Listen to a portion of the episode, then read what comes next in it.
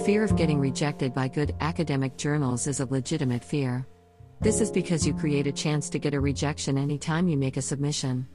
Getting a rejection from an academic journal is not a bad thing, but getting a perpetual rejection could be a sign that something fundamental is wrong. It calls for a detachment from the paper to reflect on the whole circumstances of the research and your writing skills. Frankly, rejection could be discouraging or even fatal to the overall motivation to continue the research.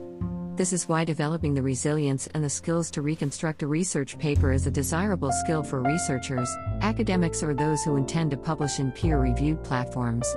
In this series, I will discuss how to develop the skills to reconstruct a rejected research paper so that it can get a chance for acceptance.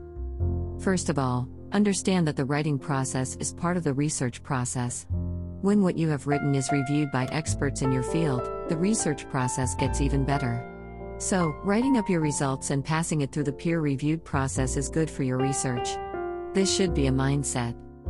The second thing to note is that feedback should not be taken personal. This is because the review process could be brutal at times. Focus should be on extracting the substance in the feedback. However, not all feedback should be absorbed. Some should be rebutted while you may simply need to clarify or substantiate any idea that appears obscure to the reviewers. Ideas that confuse the reviewers may likely confuse your readers.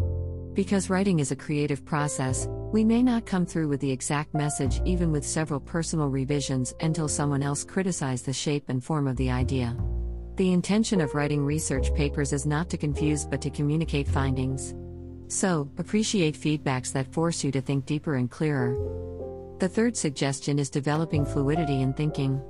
Academic papers are arguments backed with provable evidences generated from open methodologies. Convincing experts that the new evidence generated in their field should be absorbed into the mainstream thinking is not a task to be taken lightly. Fluidity is therefore required to adapt to the review process as the new idea is being examined. Here, fluidity is the ability to reflect, regenerate, and represent results and reconduct literature search to accommodate new thinking and insights from the review process. This is probably the main reason why I encourage students or researchers to publish their results while they are studying. The feedback may require you to perform extra experiment or regenerate data in a different way or replot the visuals.